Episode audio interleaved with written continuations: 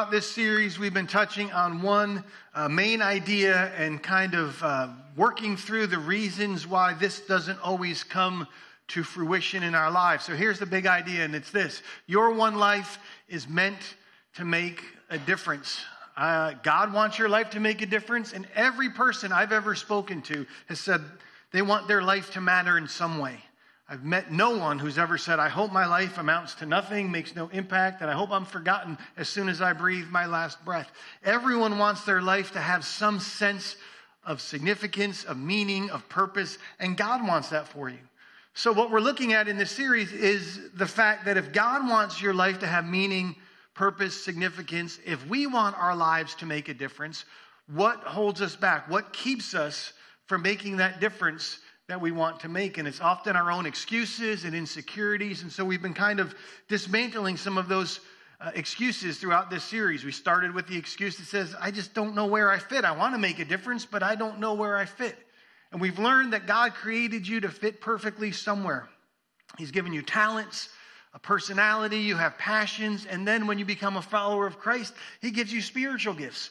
And as a result, you fit somewhere perfectly. Then we looked at the excuse that says, okay, I want to make a difference, but I don't really have anything to offer. I don't have the time or the resources to really uh, get involved and make a difference.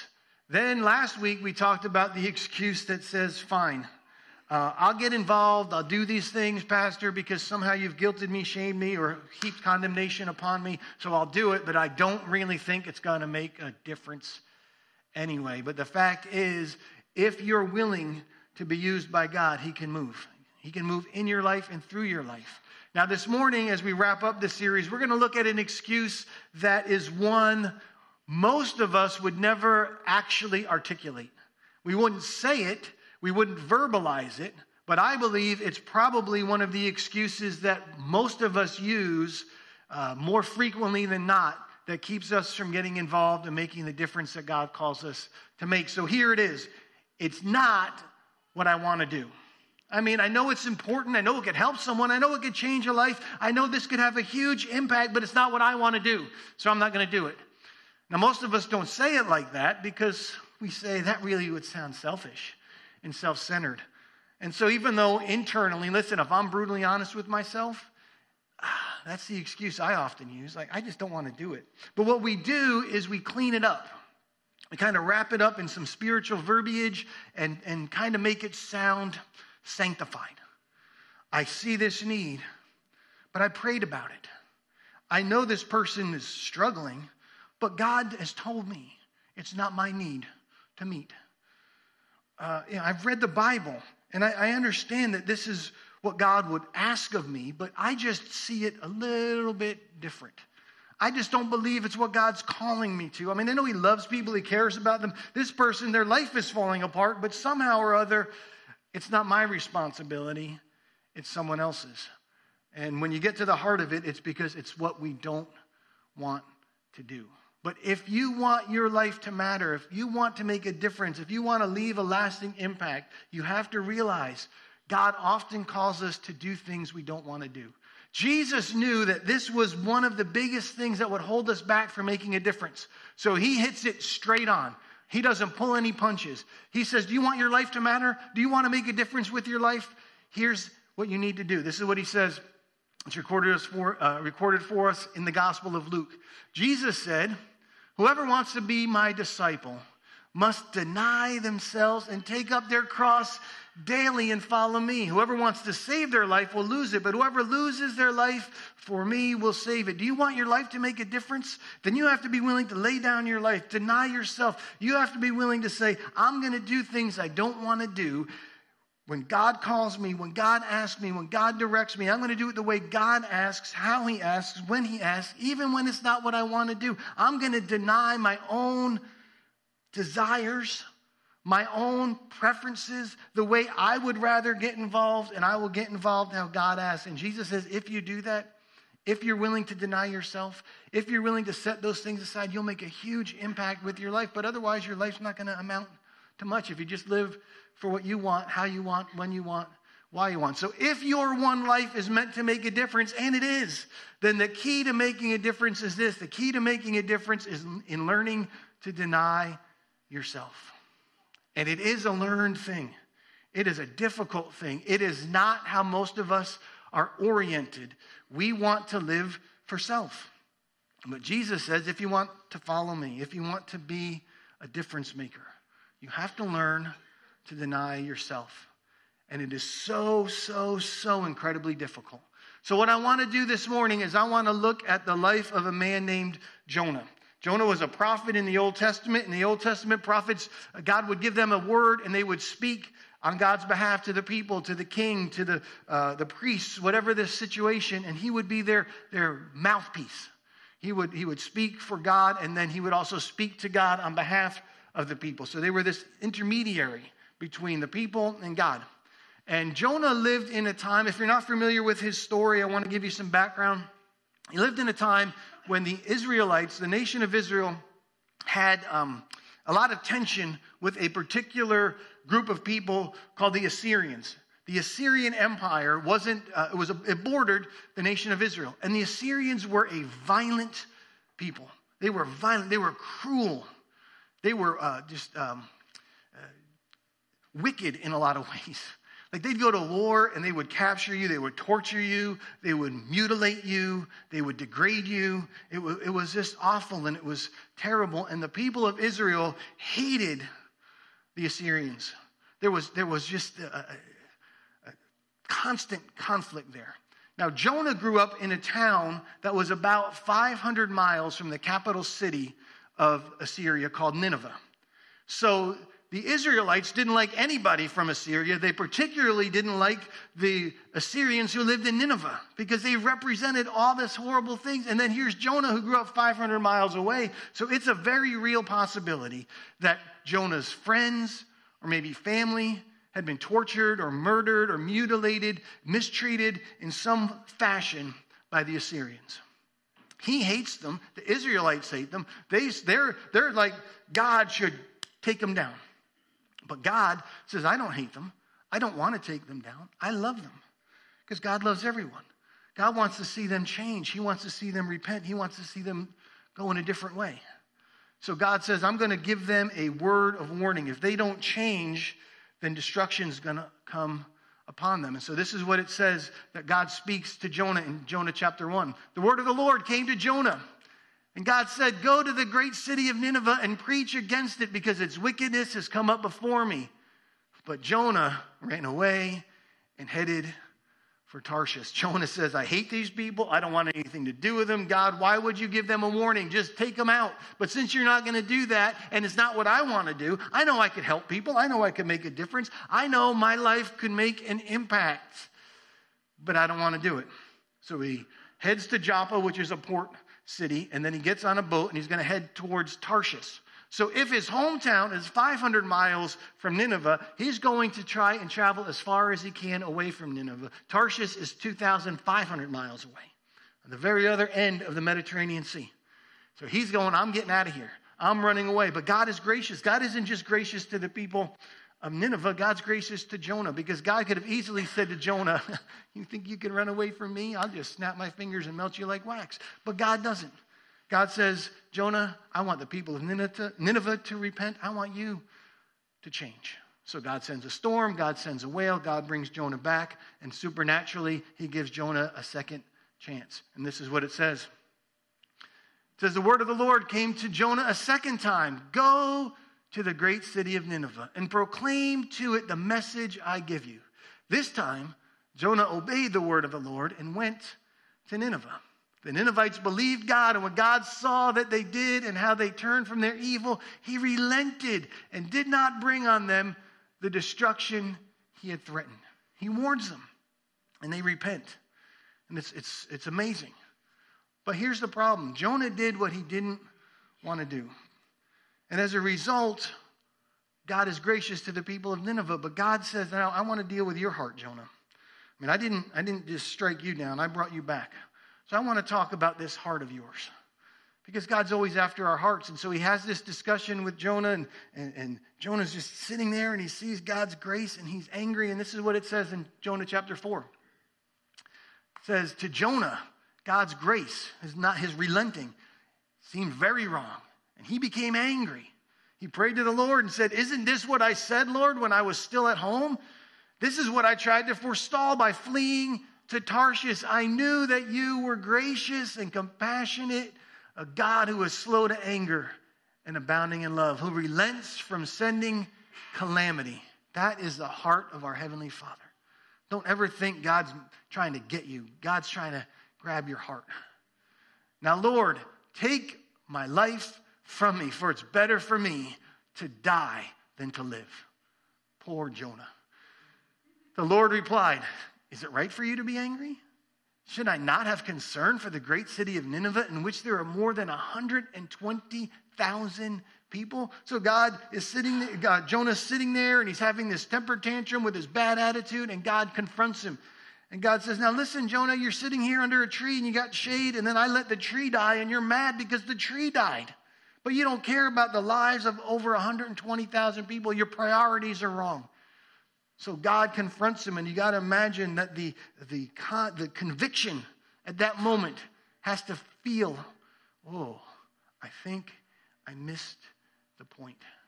So here's a question Who is it that if God asked you right now to go and share the love of Jesus with in a tangible way, you'd say, um, Not that person.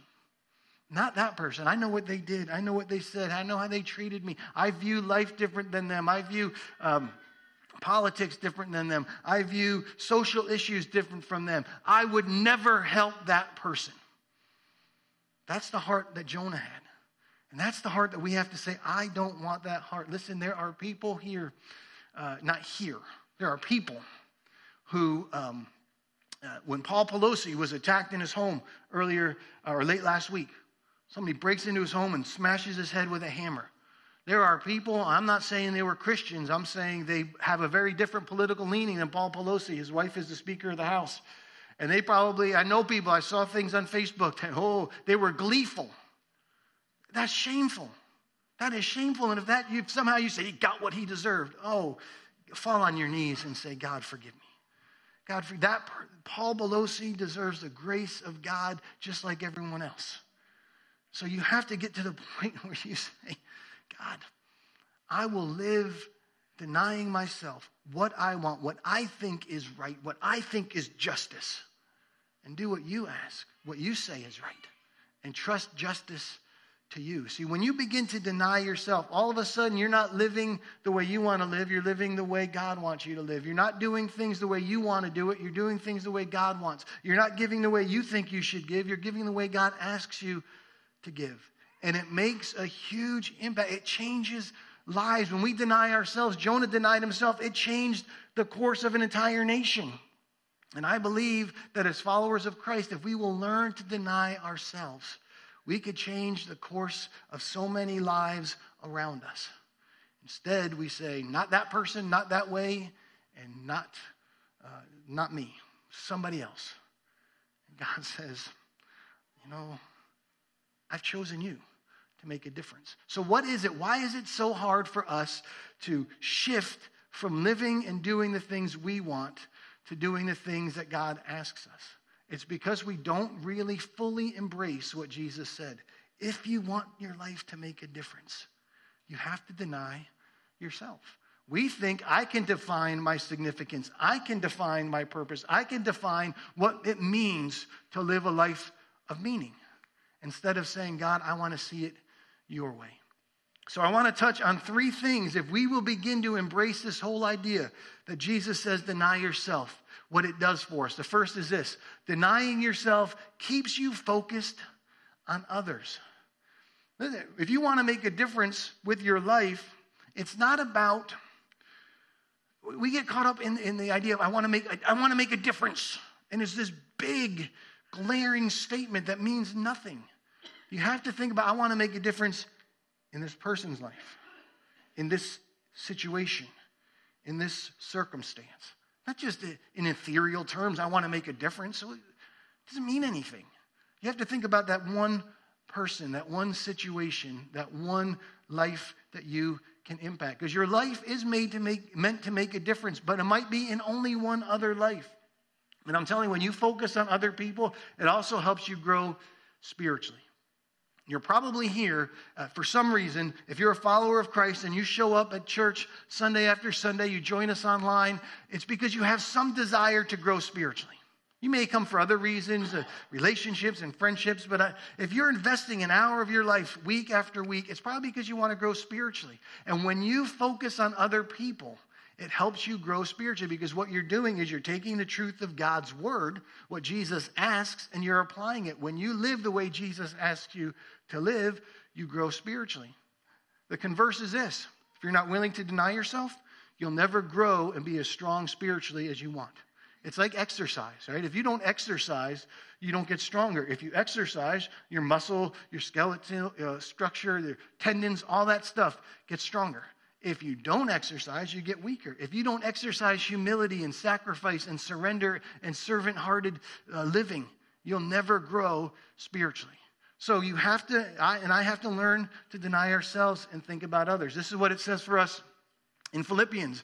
Do not do anything for selfish purposes, but with humility, think of others as better than yourselves. Don't do the things just that you want to do, when you want to do it, how you want to do it, the way you think is best. Do it the way God asks you to do for the benefit of others. Because when you do, it makes a huge impact. So let me give you an example, okay? Um, uh, the, the idea of, of the abortion issue. Okay, you, you, I don't, doesn't matter where you are on the spectrum of, of abortion. Here's the issue the Bible teaches us in James, it says, Do you want to know what pure, undefiled, genuine religion is in the sight of your heavenly Father? To care for the orphans and the widows in their distress. We can make it about protesting, or we can say, I want to care for those who I can help. And any given day in the state of Delaware, there are 50 boys and girls that are, just in the state of Delaware, 50 boys and girls that are looking for a home. But it's not what I want to do, right? I know you might not want to open your home, be a foster parent, be a CASA worker, be an adoptive family. It's easier to go somewhere and hold up a placard and yell. It's way easier. I get that. But Jesus says, Deny yourself. Do the things you might not want to do because when you do the things you don't want to do, you impact lives and you make a difference. So some, at some point, you have to say, if I want my life to matter, I can't make my life about me. I have to make it about others. And denying yourself keeps others front and center in your life. Here's the next thing denying yourself does denying yourself allows you to fulfill God's calling.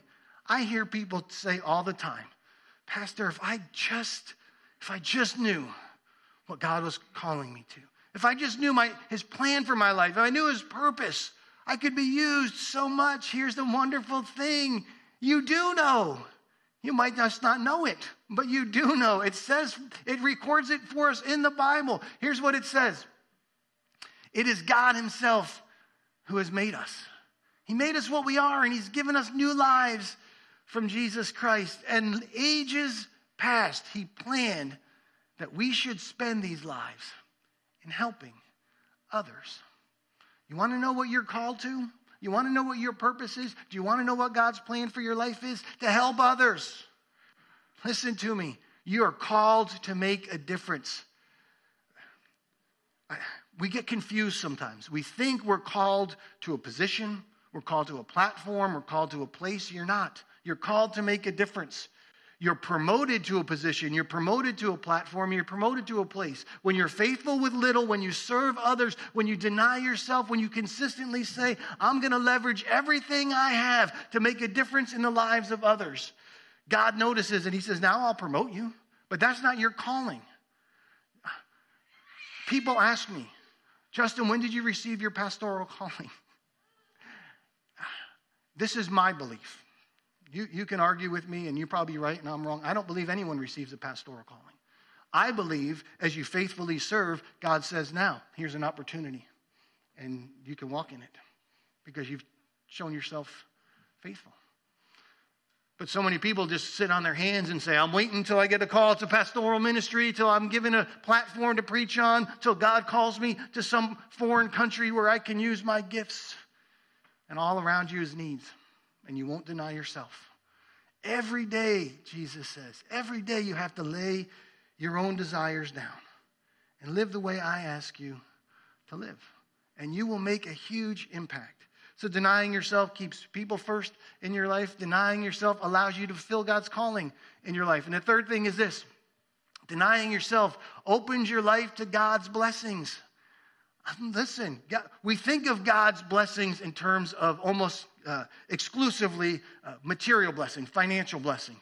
And it is that, but it's not just that. God wants to bless you in your relationships. He wants to bless you in your coming and you're going to be a person of influence in your business dealings. He wants to bless you um, in every imaginable way with a, a good mind and uh, intellect. He wants to bless you with the ability to have deep, meaningful conversations with people. He wants to bless you so that you can be an influencer in people's lives. He wants to bless you in countless ways. And when you deny yourself, you walk in God's blessing. This is what it says in 1 Peter.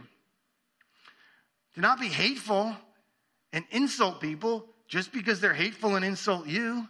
Instead, treat everyone with kindness. Listen, I, you're mistreated, you're hurt, someone does you wrong, someone does somebody you love wrong, somebody mistreats a friend or a family member, and what do we want to do? we want to get back. We want to get even. We want to get our pound of flesh. But Peter, by the inspiration of the Holy Spirit, says it's not about what you want to do. I know what you want to do, but be kind instead. Well, that's not what I want to do. I don't want to be kind. I mean, maybe you do. I don't. Somebody mistreats somebody I know or I love or mistreats me. The last thing I want to do is show kindness. They hurt me, I'm going to hurt you back. I can do it better. Um, so what Peter's saying is deny yourself, deny yourself, deny. When you deny yourself, when you don't do that thing you want to do, but you do the thing that God asks you to do, what's the result? He says, You will be living as God's chosen ones, and He will bless you. When you deny yourself, God says, I'll pour my blessings in your life.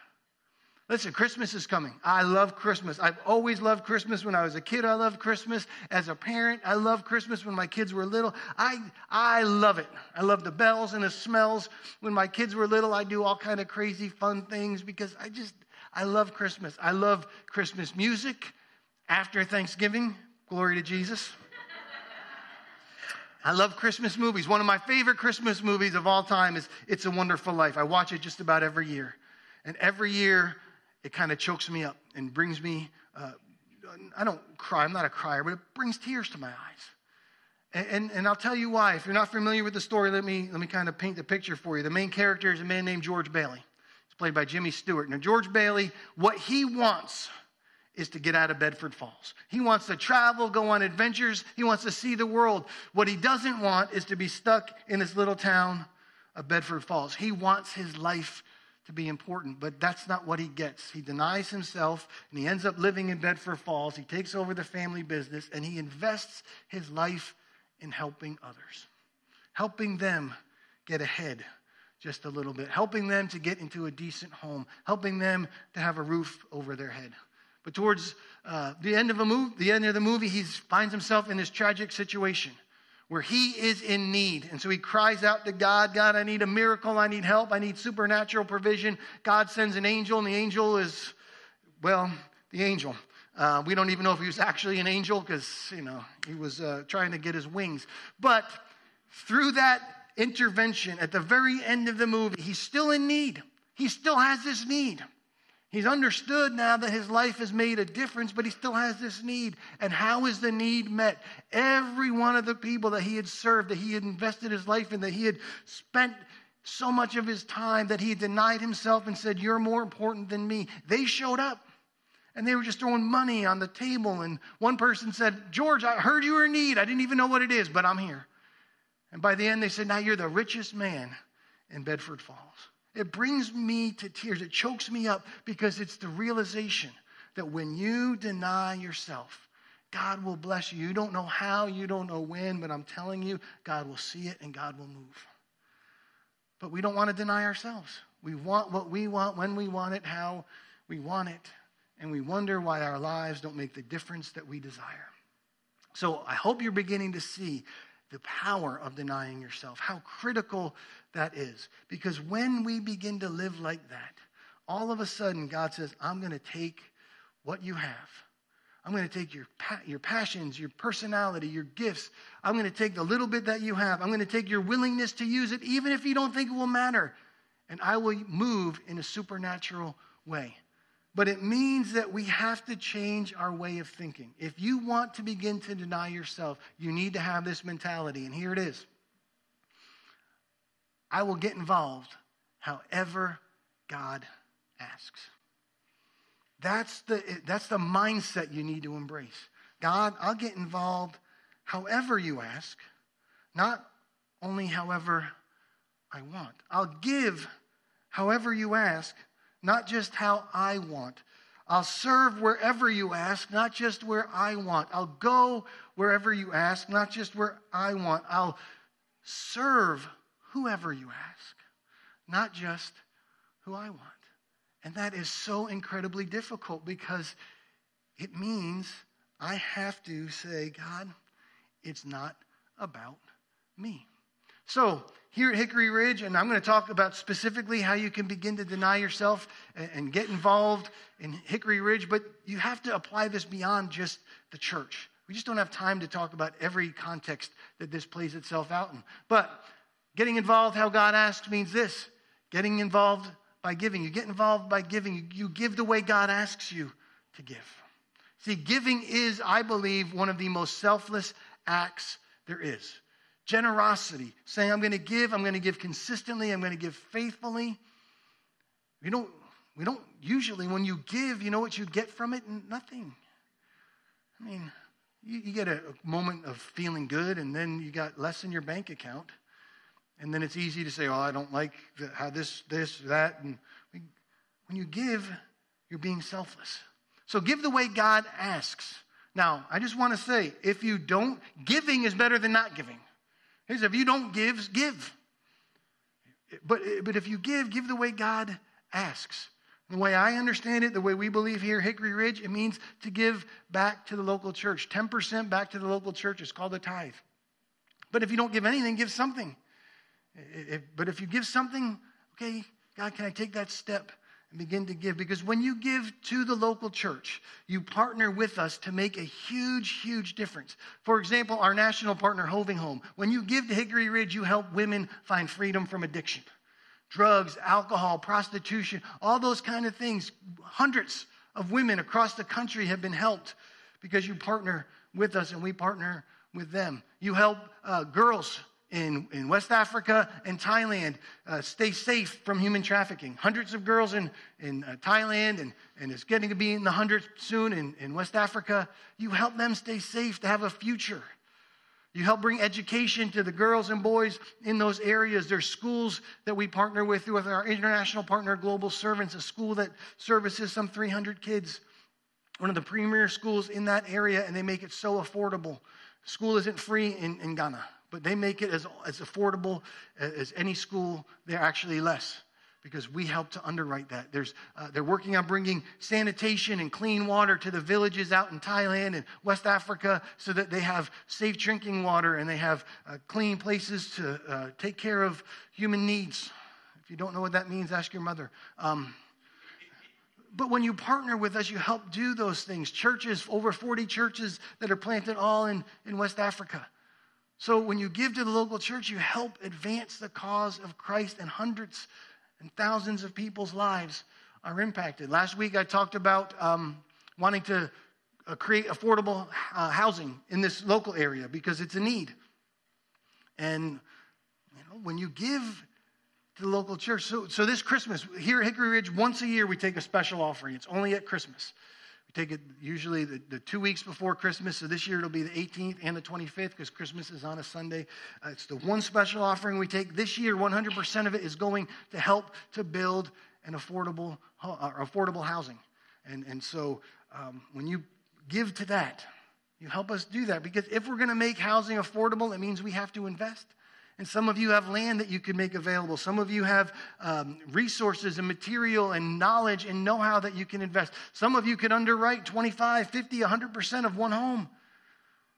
When you invest in that, it makes a difference. All of a sudden, that single mom uh, can, can feel safe. All of a sudden, that woman who got out of uh, drugs and alcohol has a new place to start fresh. All of a sudden, that uh, couple that's retired or about to retire, but the, the economy has crashed all around them, says, you know, I can, I can have some peace of mind here in these last season of my life. Whatever the case might be, there's a way that you can get involved and make a difference, but it means denying yourself. You get involved by giving. Another way is this you get involved by volunteering. There's so many ways you can uh, volunteer here at Hickory. And here's the thing most of it happens here on a Sunday. And you know what? I know this is a news flash for those of you. Now, if you're online, this doesn't apply to you because you're not here. But for those of you who are here, you're already here. I know you're like, wait, what? You're already here. So to serve when you're already here means just serving where you already are. And you say, but I just like to come and worship God. Great. you know we have a nine o'clock, right? So you come at 9 and you serve, and then you hang out to the 11 and worship. And you say, I don't know if I like that. Okay, come to the 9 to worship and hang out at the 11 and serve. But they both work. No, but there's so many ways you could serve, sing uh, with what we're doing online. Uh, we engage with people all across the country every week in our online services. Videography. I would love to see someone. We used to have a girls' dance team, and, and I would love to get that going again because there is something precious, I believe, in the eyes of our Heavenly Father when He sees these little girls using their passion and their gifts and their talents to worship God there's so many ways our children's ministry, our student ministry. If you say, I don't want to just serve on a Sunday, great. We have people here that run nursing homes. You can go visit people in the nursing home, serving Code, Code Purple, where uh, it helps provide a place and shelter for homeless people during the cold winter months. There's so many ways that you can volunteer. But here's the last one getting involved means inviting. This is the one we don't like to do the most. Even though it's the one that Jesus, what we call the Great Commission, his last words to his disciples go into all the world and make disciples, it's what we don't want to do. But it means inviting people to come and see, to come and experience, to come and explore who God is, His love for them, His plans for their life, the fact that He's a gracious God, He's a long suffering God, He cares about them, and He has a plan and a purpose for their life. So invite them, just come on out. Come on out and check out God. No strings attached. Listen, we're doing a Christmas concert on December 16th, 15th, and 16th. Denver and the Mile High Orchestra. It's going to be a lot of fun. That's a great time. Buy tickets, invite somebody. Just, just say, come out and have fun, sing Christmas carols. Realize that this is an okay place to be. Invite them to any of our Sundays during uh, the Christmas season. We have Christmas with a cause. Every Sunday, there's something different that they can just hear about how they could be involved if they want to, and hear about how this church is endeavoring to make a difference in the local community with uh, clothing and food and those type things. Invite them to the candlelight service. Invite them to church on the 25th. You say, but who wants to go to church on Christmas? You know there are people who don't have anywhere to go on Christmas. And you can invite them to say, come out with a few hundred people. And they may feel a love and an acceptance that they've never experienced before. Do you know the number one reason why people come to a church, whether it's in person or online? You can always invite them online. Somebody did that this morning. They went on social media, invited, and they had two people joined online. Invite them to join online. But you know the number one reason is because they're invited by a friend. So invite them. Come on out. This is so important to the heart of Jesus. Next week, we're going to start a three week series called Life on Mission because there's no greater time, there's no greater cause, and there's no greater responsibility than the gospel, the good news, the love of Jesus. And we're called to be involved in sharing that, inviting people into that life changing relationship with God through Jesus Christ. So, what does all this mean? It means that if you will embrace what Jesus said, that you'll deny yourself. You'll pick up your cross every day and say, God, I'll do this the way you ask me. I'll help who you ask me. I'll do it the way you ask me. Your life will make a huge difference. If you want your life to matter, be involved in what matters because I'm telling you, when you see a life changed, when you see a marriage changed, when you see a family changed, all of a sudden you say, it's all worth it. Not only is there life here on earth completely redirected, but I know their eternity is going to be completely different. and you say it's worth it, but it means putting down the excuse.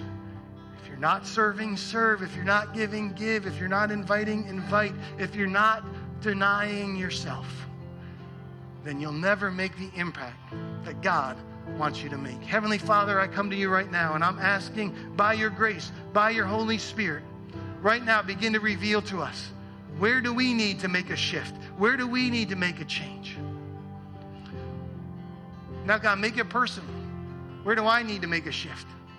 Where do I need to make a change? Where am I unwilling to deny myself and serve that person, those type of people, in that environment, in that way? Where am I not willing to give how you ask me to give, to serve how you ask me to serve, to lay down my life? Because, God, when we leverage everything for your kingdom, oh, it makes a huge difference. And it matters. And our lives will matter.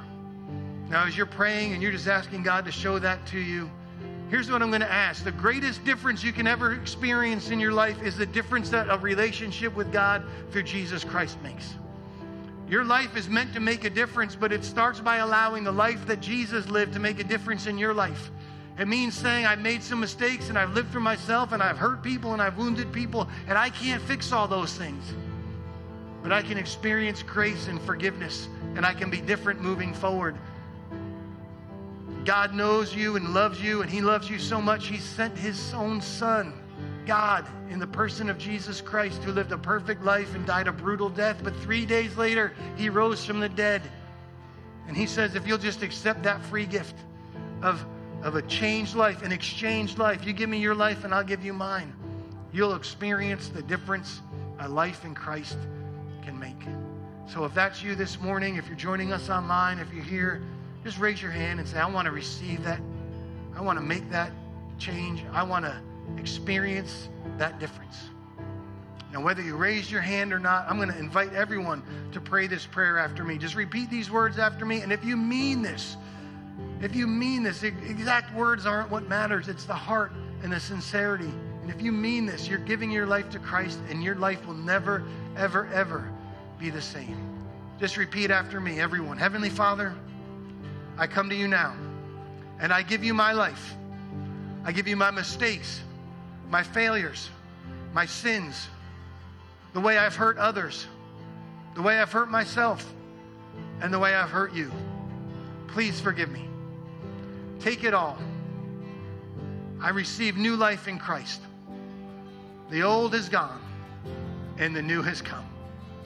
God, fill me now with your Holy Spirit that I could live for you that I can make a difference for you, and that I will spend eternity with you. In the name of Jesus, I pray.